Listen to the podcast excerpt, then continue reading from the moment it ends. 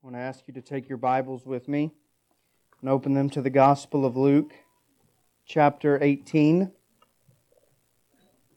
verse 31. Gospel of Luke, chapter 18, verse 31.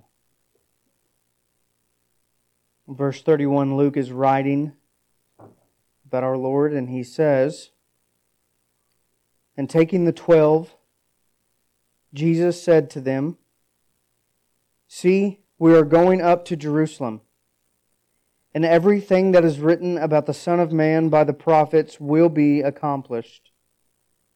For he will be delivered over to the Gentiles, and will be mocked, and shamefully treated, and spit upon.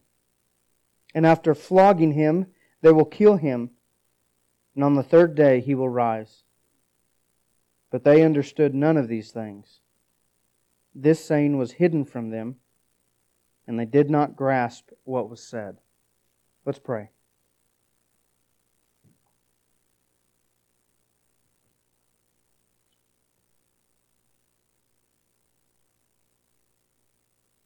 Lord Jesus, I come to this moment, this point in time, this morning, reflecting on everything that we've sung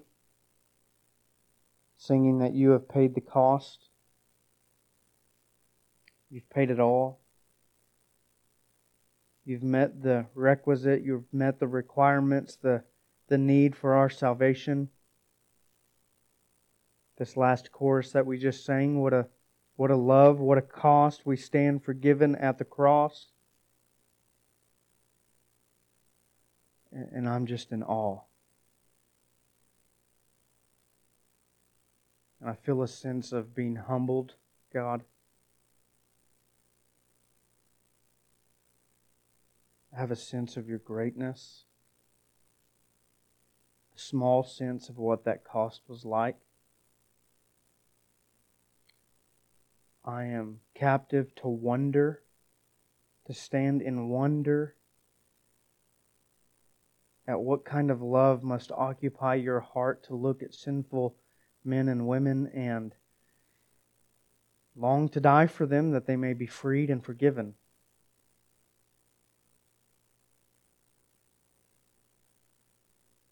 That's what we've sung about. That's what we've reflected upon. That's what we've prayed about. And that's now what we come to consider from your word. That you went up to Jerusalem with a purpose. That purpose was to die. Our whole faith is found in these few verses, Lord. And you're sharing them with the 12, and by extension, you're sharing them with us for a purpose, for a reason, that our hearts might be changed by these words, by this truth, that we might be affected by them. Protect us this morning from just intellectual assent from just merely agreeing with the facts. Let our hearts be moved by you.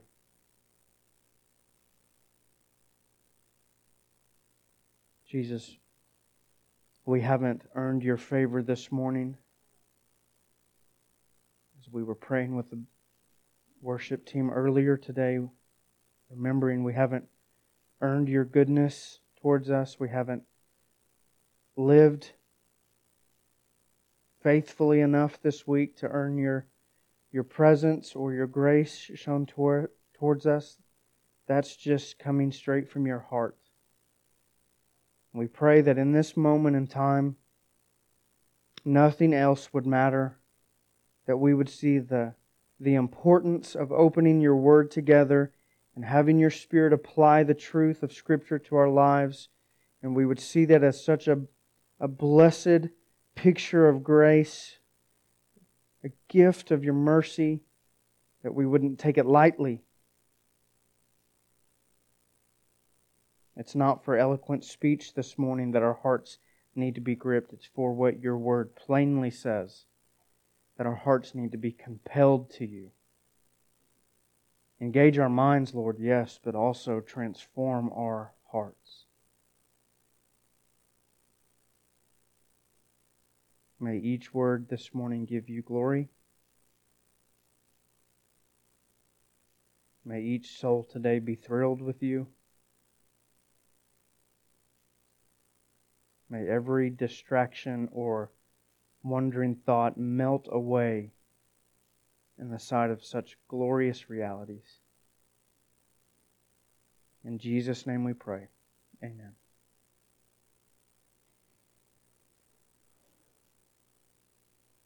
I want to begin this morning actually how I had planned to end. And that's with a quote from a man named Jonathan Edwards. Some of you know him. He is widely regarded as America's greatest theologian. He was pastoring in Northampton, New England, really at the time of the birth of our nation. Uh, largely uh, involved in the country's first and second great awakenings, big moments of revival in our nation's history. And he's written many books, but one in particular that I'm reading right now has this quote at the end of the first chapter that I think is fitting for us to begin with. It's a book called The Religious Affections.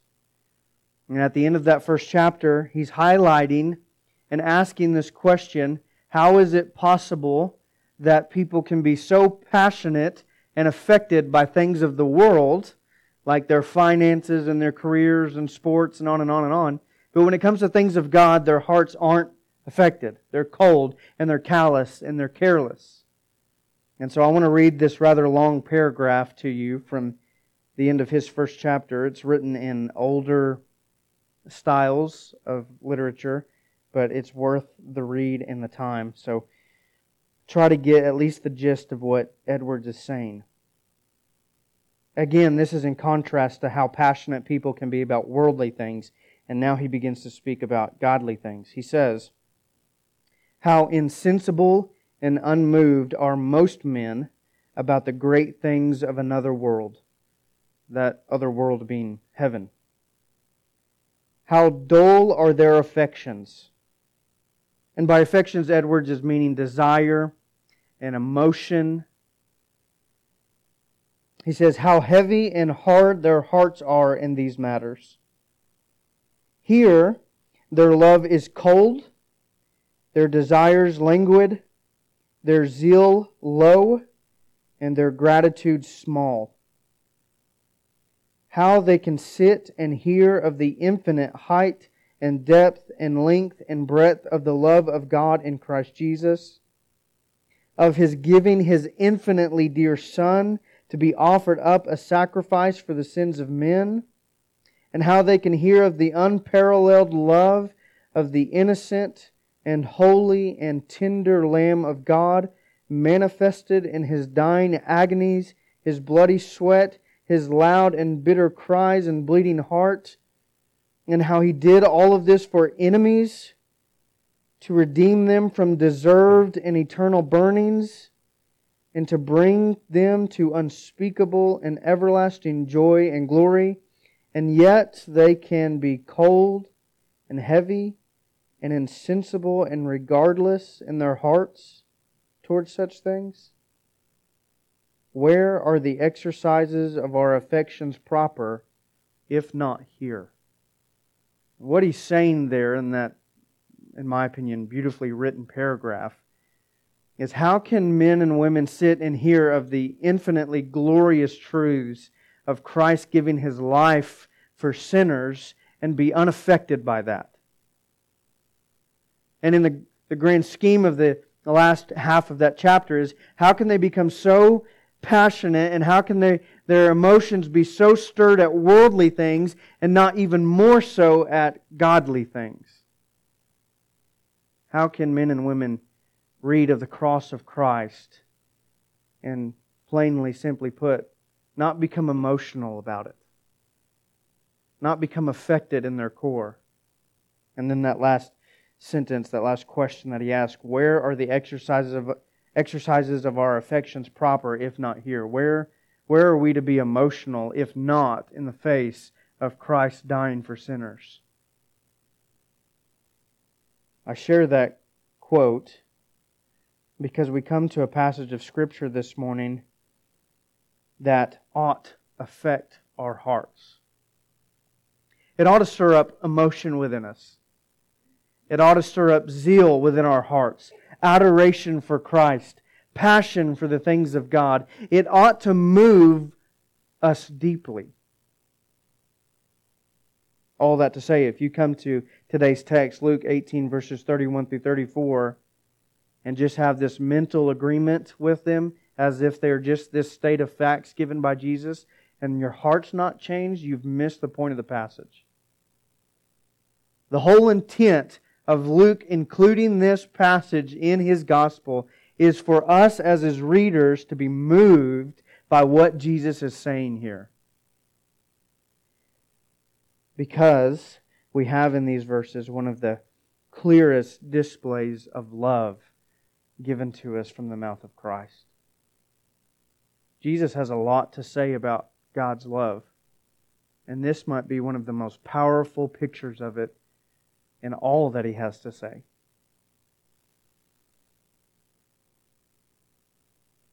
This text also teaches us that Christ's life was lived with one purpose in mind. Our Lord had one mission on his heart in coming to earth and, and taking on human flesh, and that commitment, as we find in this passage of Scripture, is unmatched. The devotion of Christ to go to Jerusalem is glorious, divine, and significant. As I was thinking through these verses this week, I thought this is the purpose driven death. In contrast to Rick Warren's book, The Purpose Driven Life, Christ lived for a purpose driven death. He, he's deliberate in his life for this point, what he's describing in these verses. His life is directed, his life is pre planned out for him. It's prepared so that verses 31 through 34 might be realized and fulfilled and, and true. This is the heartbeat of Jesus. These verses right here. Which tells us that Christ even lived a desirous life, a life that was desirous of Jerusalem.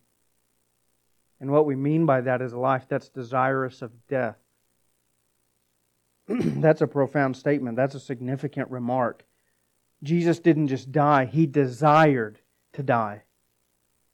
And he didn't desire to die in a suicidal sort of fashion. He desired to die for a purpose, and that purpose is you. And so, because of a passage like this, we can't come to it with callous.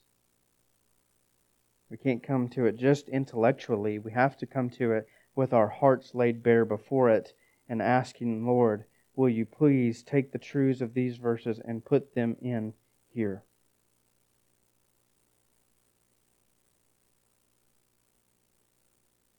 And thinking through these verses again, I, I wrote down what I I would hope the goal would be of a, of these few verses, and I think the goal should be this: that the text would reveal to us how deep the love of God is for sinners and in turn transform us to be people who adore Him, who are devoted to Him, and who are dedicated to sharing the very gospel message He so dearly loves Himself. I hope to achieve that goal by highlighting four things from this text. The first one being in verse 31 alone, and it is this that the Lord's death fulfilled Scripture. The Lord's death fulfilled Scripture. As I've already said, his death was planned long, long ago, long before he was born of a virgin, which tells us that the essence of the work and ministry and person of Jesus cannot be understood apart from the plan of his death. It's the culmination of everything that he's lived for, everything that he's taught, everything that he's, he's done. In verse 31, we find him taking the 12 disciples aside and issuing to them his third prediction of death. Most people hold it to be his third prediction. Some would say it's, it's um, more than three predictions in the Gospel of Luke up to this point, but we know for sure he's, he's foretelling these events that are coming uh, in the near future, and he's telling them specifically to the 12. The small, focused, reserved group of individuals. And he's preparing them. I want you to be ready for what's happening. Verse 31, he says, We are going up to Jerusalem. Again, that's more than just an itinerary. That's more than just letting them know where they're going to walk and the direction they're headed in general and where the end goal is. Jesus is saying a lot when he says we're going to Jerusalem.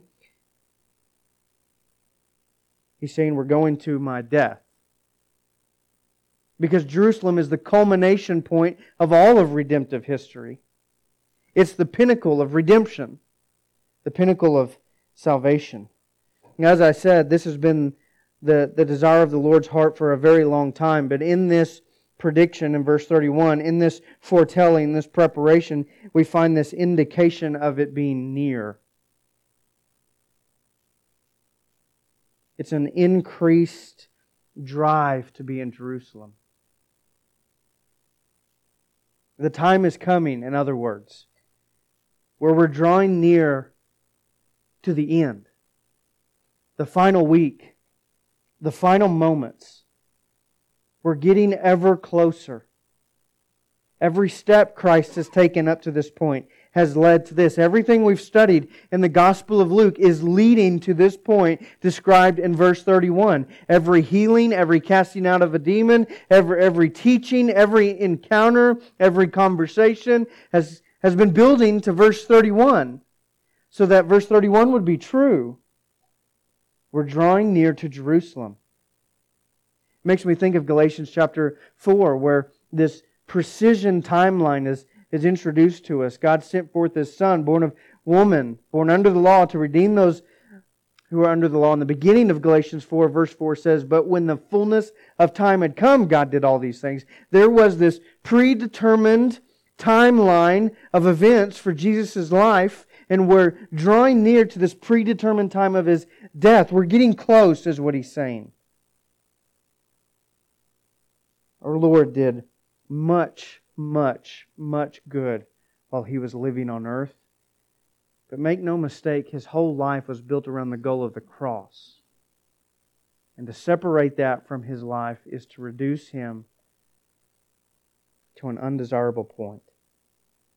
He looks to these twelve, taking them aside, and he says, It's almost time this, this passage is meant to elevate our understanding of where we're at in the life of Christ in Luke's gospel. We've been walking through a lot of glorious passages, but we're right here. As of this verse, this text, we're right on the cusp of the cross. That's what he means when he says we're going to Jerusalem. Jerusalem is, is the cross. And he explicitly says, and in the end of verse 31, everything that is written about the Son of Man by the prophets will be accomplished. Again, Jerusalem is the culmination point of redemption. And all that's been foretold about the Son of Man, all that's been foretold about the Messiah, is going to find its fulfillment here in his death, here at the cross. Now, Jesus doesn't mention an explicit Old Testament text, but rather he gives this general, broad view everything that the prophets have said will be accomplished. He doesn't mention one specific thing because the Old Testament is full of prophecies about Jesus going to the cross. It implies that as it talks about our redemption and sin being forgiven and a sacrifice being offered. If you want to know more about that, just read the book of Hebrews. It expounds on all of these Old Testament principles and doctrines and shows how they're fulfilled in Christ. But there are other specific texts talking about Jesus going to the cross. You think of Genesis chapter 3, verse 15, the very beginning of sin and, and very first picture of Christ going to the cross and dying, where God is pronouncing the consequences to the serpent in the garden, and he says, There's going to be one seed of woman who's going to crush your head, and you will bruise his heel. We, we come to know that as speaking of Jesus dying have other texts, Psalm chapter 22, where Christ himself quotes that on the cross, and it's a clear picture of his dying, but perhaps there is no clearer picture of Jesus' suffering than Isaiah 53. If you will, take your Bibles and turn to Isaiah 53. This is not just one of the most popular pictures of, of the suffering of Jesus, but also one of the most powerful. And it is worth our reading this morning. This section in Isaiah's book is known as the suffering servant section because it's the theme that's repeated often. God is going to send this servant, and the servant is going to suffer on behalf of the people. And and there's this pinnacle chapter, Isaiah 53, where it becomes so abundantly clear to you and I who are born again that this is undoubtedly Jesus. We could back up into chapter 52, verse 13, and, and most people will. We're not going to. We're going to start in chapter 53, verse 1, and read the whole chapter. And I want, I want these words to sink into your heart this morning. Isaiah 53, verse 1 says, Who has believed what he has heard from us? And to whom has the arm of the Lord been revealed? For he grew up before him like a young plant, and like a root out of dry ground. He had no form or majesty that we should look at him, no beauty that we should desire him. Instead, he was despised and rejected by men, a man of sorrows and acquainted with grief and as one from whom men hide their faces. He was despised, and we esteemed him not. Surely he has borne our griefs and carried our sorrows, yet we esteemed him stricken, smitten by God, and afflicted. But instead he was pierced for our transgressions, he was crushed for our iniquities. Upon him was the chastisement that brought us peace, and with his wounds we are healed. All we like sheep have gone astray. We have turned everyone to his own way, and the Lord has laid on him the iniquity of us all.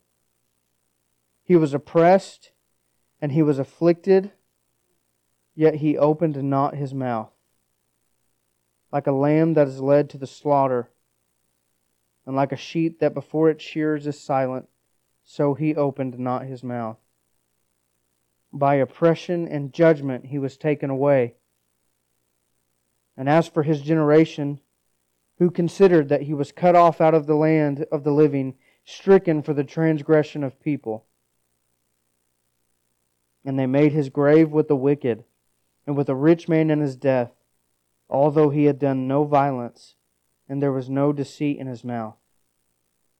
Yet it was the will of the Lord to crush him. He has put him to grief. When his soul makes an offering for guilt, he shall see his offspring. He shall prolong his days. The will of the Lord shall prosper in his hand.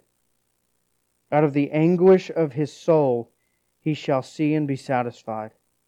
By his knowledge shall the righteous one, my servant, make many to be accounted righteous, and he shall bear their iniquities. Therefore I will divide him a portion with the many and he shall divide the spoil with the strong, because he poured out his soul to death and was numbered with the transgressors. Yet he bore the sin of many and makes intercession for the transgressors. That's undoubtedly Christ. It's undoubtedly Jesus. And it's a, a passage of Scripture that is packed full of the profound love and desire of Christ to offer himself for us. And that's what Jesus is talking about in Luke chapter 18, verse 31. All these prophecies are going to be fulfilled. Isaiah 53 is about to be fulfilled. For I will bear the iniquity of many, and I will make them righteous, and I will intercede on their behalf. What a glorious picture. And Jesus knows full well what he's saying in verse 31. He knows full well what he's alluding to. On top of all of that, we also have this other understanding that comes from verse 31. When Jesus highlights that these prophecies are about to be fulfilled in Jerusalem, he's telling us something more about his death. He's telling us that ultimately his death in Jerusalem on the cross is orchestrated by none other than God Himself. For who else could give the prophecies? Who else could make them come true? God is the designer of the cross of Christ. If you go back to Isaiah 53, verse 10, we, we find this wonderful statement. Again, verse 10, it says, It was the will of the Lord to crush him. He has put him to grief. Acts chapter 2, verse 23 and 24, Peter's preaching his first sermon since being filled with the Holy Spirit, his first sermon at, at Pentecost, and then chapter 2, verse 23. We've read this scripture before and highlighted it. Peter says this This Jesus, delivered up according to the definite plan and foreknowledge of God, you crucified and killed by the hands of lawless men. God raised him up, loosing the pangs of death because it was not possible for him to be held by it. That's verse 24. But we've highlighted verse 23 before. There's this, this tension in that verse, right? Peter looks at the people in, in Jerusalem and he says, You crucified Jesus and you, you delivered him over and you killed him by the hands of lawless men. But he also says in that verse, he was delivered up by the definite plan of God. There's this tension in the scriptures where humanity is responsible for the death of Jesus, as we will consider in a moment. And yet, every detail of his death was according to the definite plan of God. Not the wish washy plan, not the half hearted plan, not the first plan A and second plan B. It was the definite, unwavering, unchangeable, inobstructible plan of, of God. The will of God to crush Jesus for us. What does all of that say? What is, what is verse 31 screaming to us?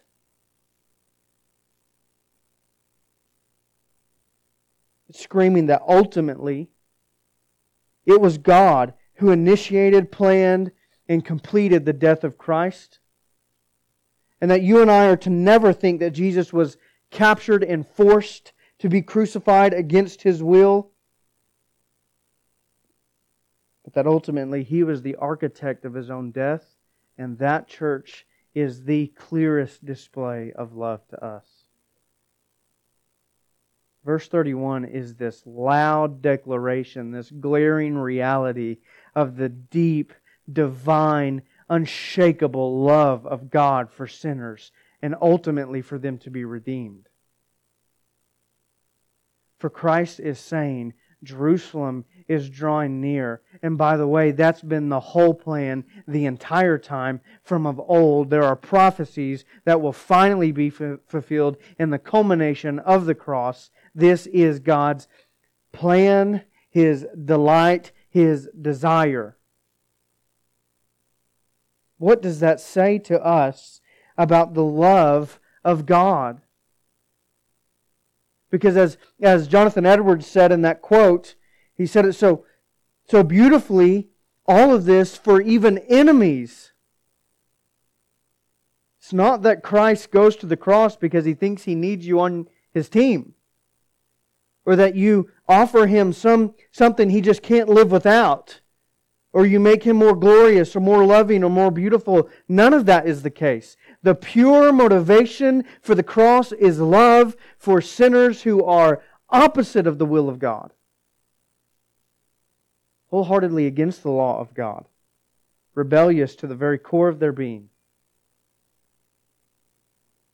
Oh, this is, this is love beyond what we can show. It's love beyond what we can understand and fathom, but it's love that we can most certainly, most certainly experience.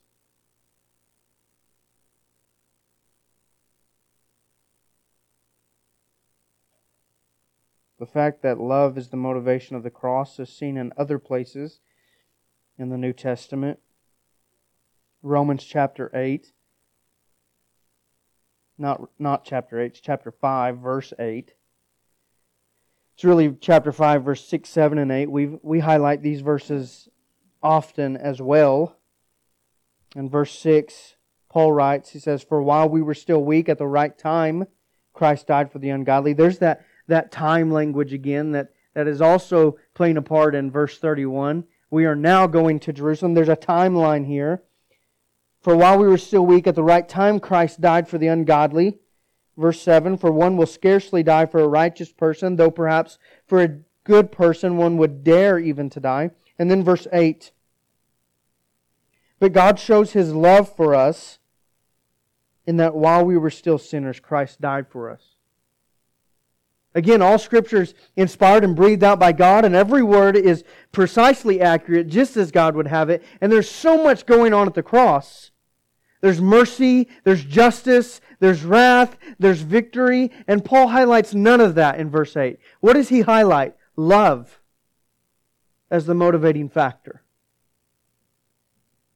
God shows his power to us in sending Christ. Well, that's true. God shows his victory over sin and evil in sending Christ. That's true, but that's not what Paul says. He says he shows his love for us in sending Christ. The Apostle John will remember this quite clearly, and in chapter 3, verse 16, give the most famous summary of the gospel in all of Scripture. For God so loved the world, he gave his only Son. Again, it's not anything else. It's not God was so desirous of victory, he gave his only son. God was so powerful, he gave his only son. God hated sin so much, he gave his only son. All of those are true statements, but that's not what John writes.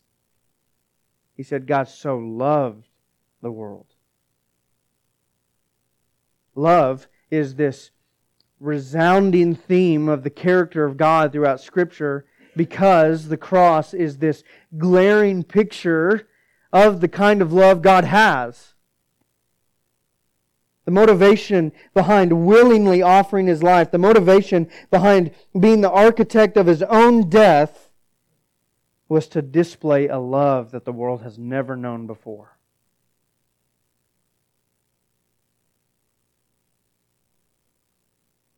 Therefore, we can say the purpose driven death of Jesus was to love sinful humanity and provide a way of salvation for them. And a text like this ought to, as Edward says, stir up affections within us and emotions within us. How many people in the world live devoid of love and chasing after it at all costs. They get into immoral relationships, they get into abusive relationships because they're wanting to be loved.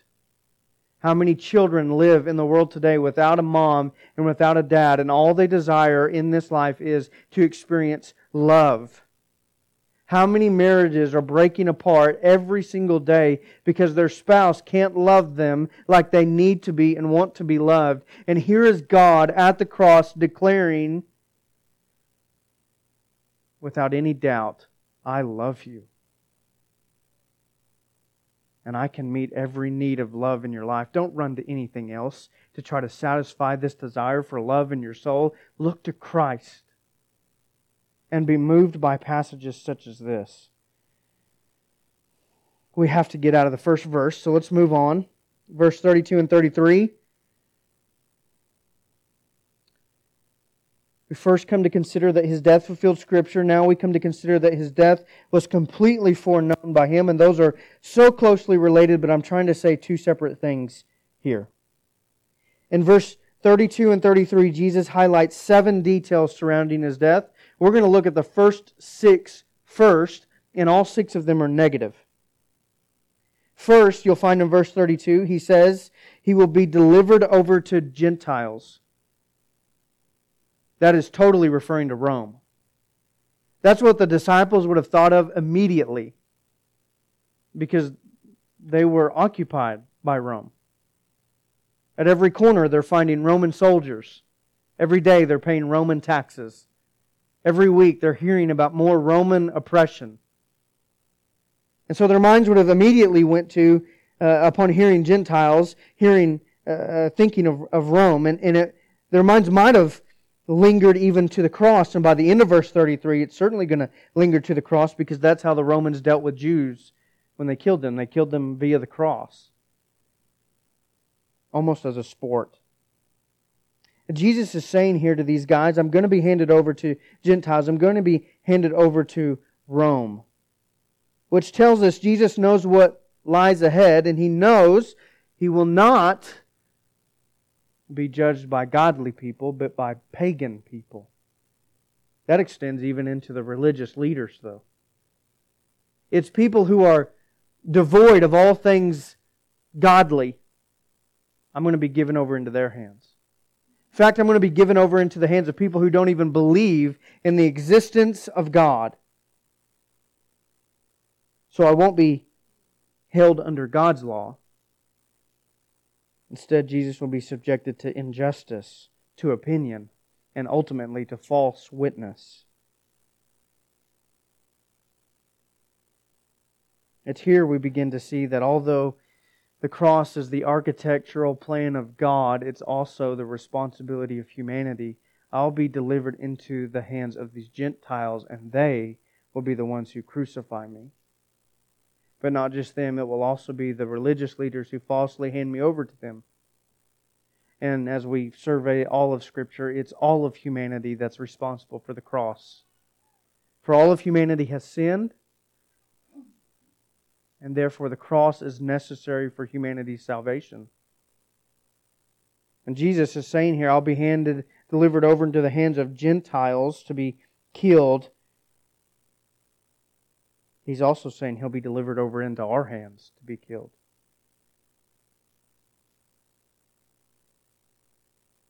Number two, he says, I'll be mocked,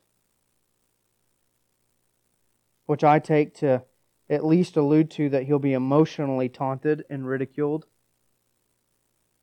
I've wondered why, why does Christ mention some of these things? They're almost given, and they're not necessarily necessary for uh, our redemption. The fact that he was mocked, how much weight does that bear in securing our atonement? So, what exactly is he saying in highlighting this? I think it's him saying, I'm going to be publicly humiliated for you, publicly shamed, emotionally isolated. No one will stand in his defense. There have been people who have prior to this point, but when it comes to being in Jerusalem at the cross, no one will stand to defend Jesus. No one will advocate for him to have a fair trial in this mocking, I think he's saying, I will be found alone. Those very crowds who chanted what we sang this morning Hosanna, Hosanna. They're not only going to forsake him, they're going to turn on him. They'll leave him alone. They'll chant, Crucify him, crucify him. And in such hostility, there'll be no shoulder to lean on.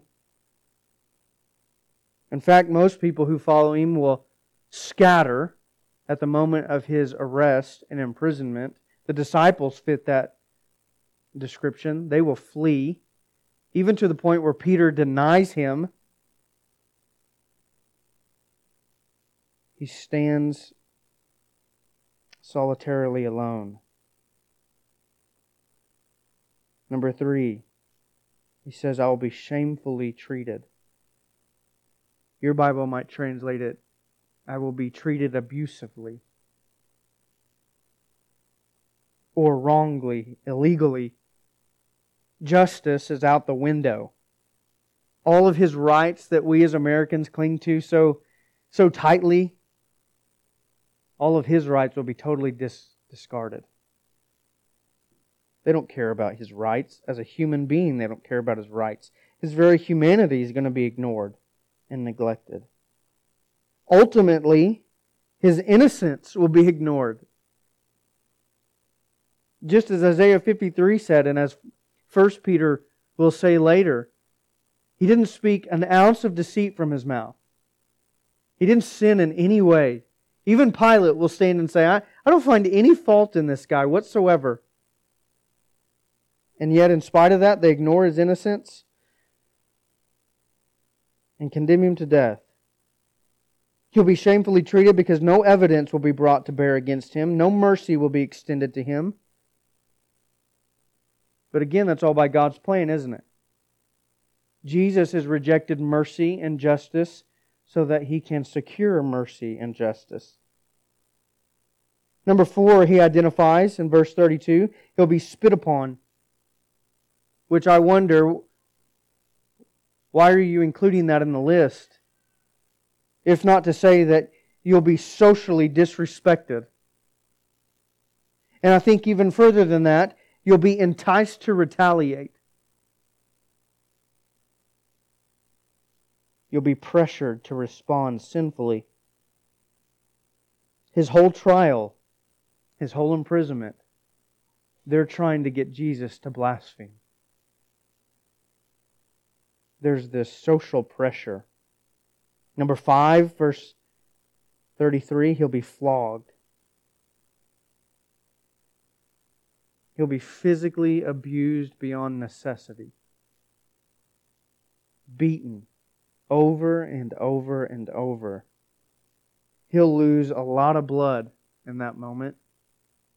He'll lose a lot of flesh in that moment, have a lot of bone exposed in that moment. It's this realization that his suffering begins long before the nails in the wood. Finally, number six, it will all reach its pinnacle when they will kill him. he'll offer up his life. This description tells us that he's not going to pass sweetly into the night, is he? He's going to die via the most torturous, gruesome death that human history has known, that the Romans could invent. The cross was so horrific that it was illegal for a Roman citizen to be crucified. The cross was reserved for the lowest humans of society Jews. Ultimately, he'll be found drowning in his own blood. This doesn't only show the terrible nature of sin, and it doesn't only show God's infinite hatred towards sin.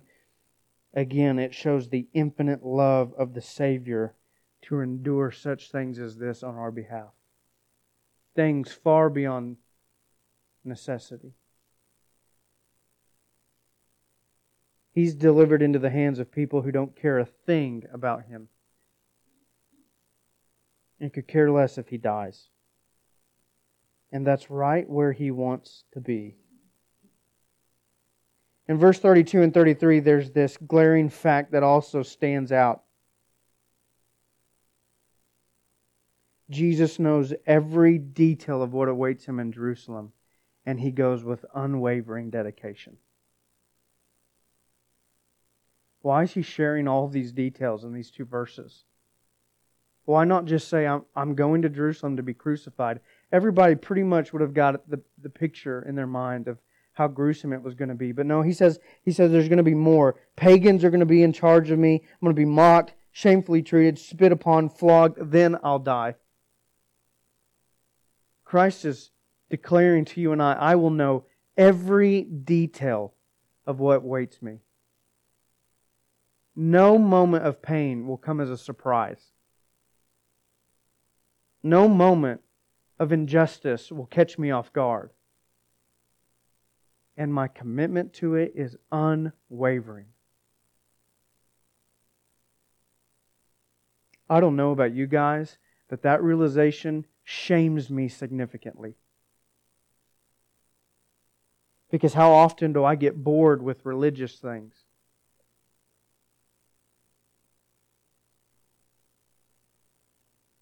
How often do I get tired of reading or praying?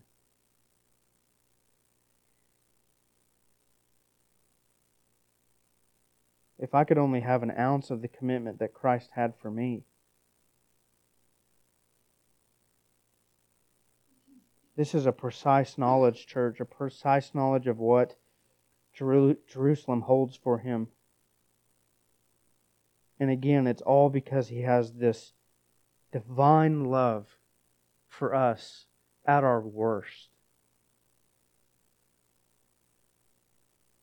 That we might be forgiven, that we might find life.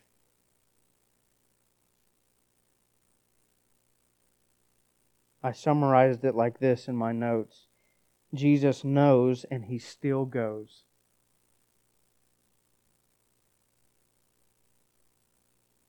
Number three in verse 33 his victory was certain. At this point, and maybe like you and I should be feeling this morning, the 12 disciples would have been very confused and somewhat disheartened. They're confused because, I mean, after all, they've seen Jesus do some awesome stuff up to this point. In Luke's gospel alone, we've, we've seen that. He's an amazing teacher like nobody's ever heard. He's got power over even water to turn it into wine, creation to still a storm. He casts out vast amounts of demons. He heals vast amounts of diseases, diseases that are impossible for anybody else to deal with. He makes the unclean clean. He softens the heart of the prideful religious leaders like Nicodemus. He's endured numerous variations of hostility. And now he's saying, I'm going to be flogged. I mean, the 12 are probably thinking, out of all that we know of you, Jesus, what can Rome do to you? What can the high priest do to you? They've never displayed power like you have before. They've never displayed control like you have before. What do you mean flogged and mocked and killed? Well, Jesus makes it clear to them that Jerusalem is not a defeat. Jerusalem is a victory. I might endure the mocking and, and the shamefully treated behavior of these pagan Gentiles, and I, I will be spit upon, and I will be flogged, and, and I will be crucified, but death has no final word on me with as much confidence and as much detail, he says, On the third day I will rise. Don't let Jerusalem get you down. Jerusalem is the victory. Jerusalem is where Christ wins. Because death is not the end for him, it's the beginning of a glorious triumph over sin, evil, Satan. And as such, it's our win. It's our glorious triumph in Him. Our hearts weigh heavy because of the reality of what Christ is going to suffer at the cross, as He's describing right here. But there's also joy that wells up within us when He says, On the third day, I will rise. I will satisfy God's wrath of justice towards sin. I will earn the validation and vindication of God. I will raise on your behalf. Romans 4:25 He was delivered up for our transgressions and he was raised for our justification. Jerusalem is the victory. That's why we can never proclaim the gospel and simultaneously leave out the resurrection. Because the resurrection is everything to the gospel our hearts weigh heavy hearing about these things, but we come to the end and we say, victory is in the hand of Christ. Yeah, they think they're going to win when they mock you and shamefully treat you and spit upon you and flog you and kill you, but you will be the victor. Jerusalem is the goal, the purpose, and the mission so that Christ would resurrect. Finally, we come to verse 34 which is a great way to end in a, a very fascinating verse. Verse 34 They, the twelve, understood none of these things. Doesn't necessarily surprise us. It's not the first time that they've not understood what Jesus was talking about. There were many times, and there still will be a few times. After all, they don't have the indwelling new covenant ministry of the Holy Spirit. But this statement is much more than just ignorance. Because you go on to see the language Luke uses in verse 34, he says, This saying was hidden from them, and they did not grasp what was said. They were prevented from understanding. God did not permit them to know what Jesus was saying. And why? Is my question. And I think it's because God is protecting the plan. Nothing, nothing ever thwarts God's plans and purposes. But by His grace, He makes it where we can't intervene and, and reap the repercussions from that. Because there's been another time when Jesus spoke of his cross and Peter understood what he was saying and said, Far be it from me, Lord, that you're going to be arrested and crucified and handed over to Gentiles. And what did Jesus have to say to, to Peter? Get behind me, Satan. You don't know what you're talking about. I think with Peter's zeal and the disciples' desire this far out from the cross, maybe they would have thought, how can we keep Jesus from going to Jerusalem? How can we orchestrate it where we can protect him while he's in Jerusalem? How can we get between him and the cross? We want to lay down our lives for our Lord. But Jesus will not be stopped.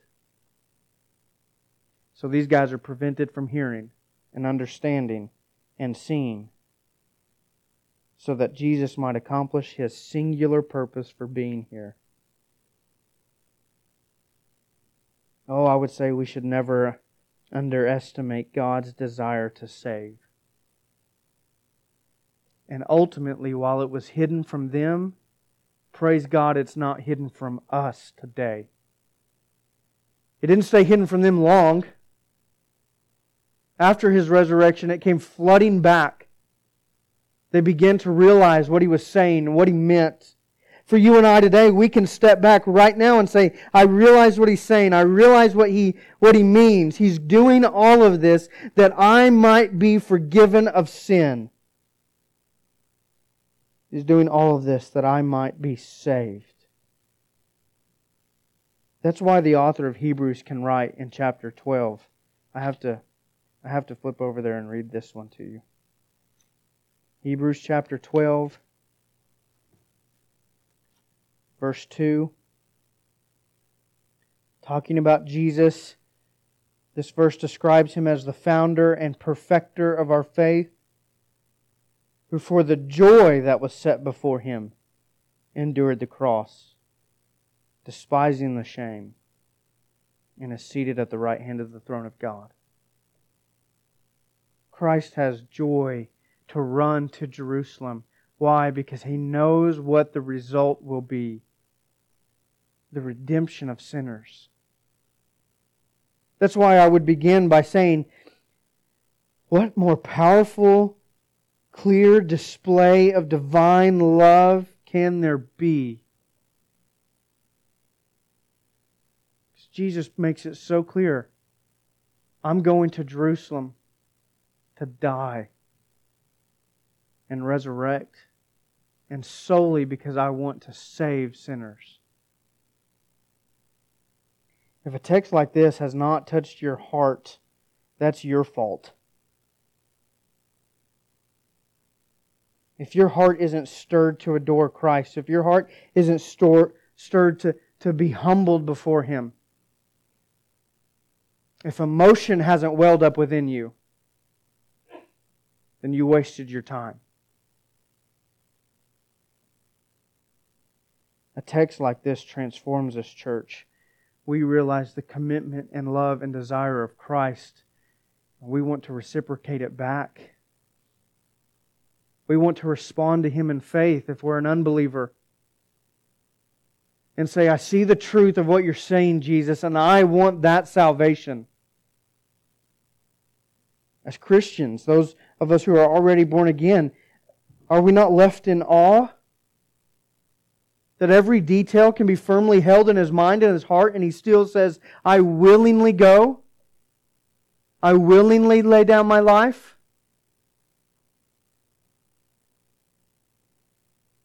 We should be stirred to devotion, to evangelism, to commitment.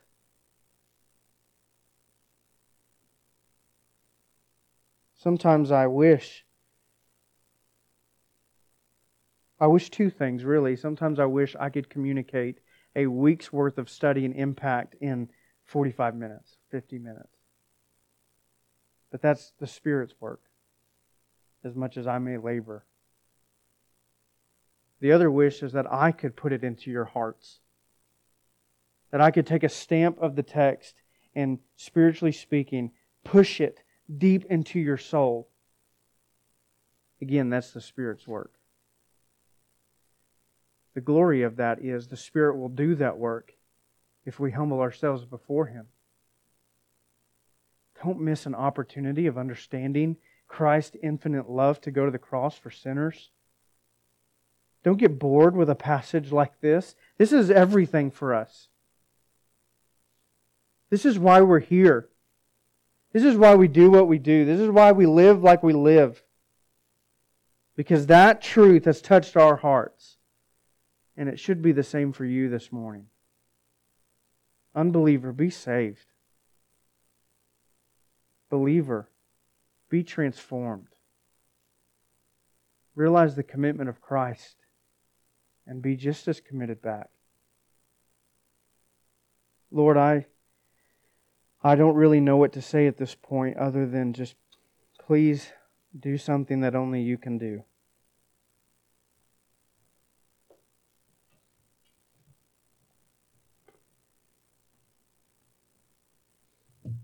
Oh, how I would plead with you and, and beg you to change each and every one of us based upon this truth.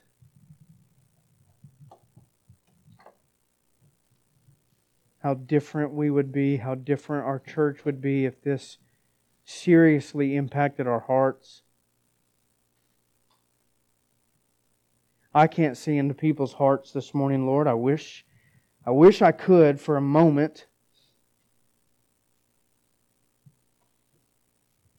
I don't know if this truth has resonated with them or not.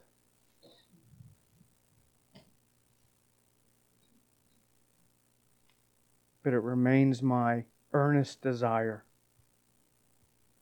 my sincere plea, that we would be a people marked by not just an intellectual understanding, but a heart understanding of this very truth. you set your gaze to Jerusalem for us. You knew what every strike of the flogging event would entail. You knew every sensation of pain.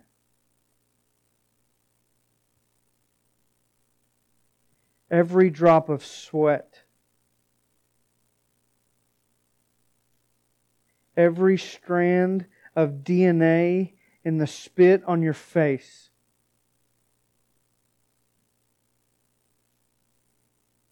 You knew the intentions and the motives and the heart of every person who mocked you.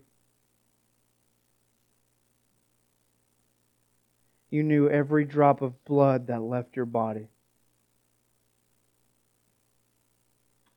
every sensation of pain from the nails. You knew that death was inevitable. You tasted and knew what it would taste like to have life leave your body. And all for us. Oh, how you would treat us like you did Thomas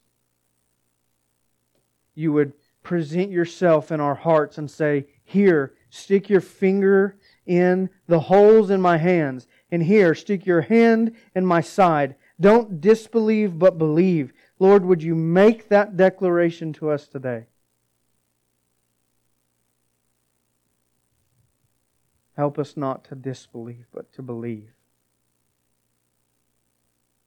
You showed such desire and such diligence to accomplish your purpose, such love that we can find nowhere else. Let it weigh upon our hearts and minds this morning. For your glory, in Jesus' name, amen.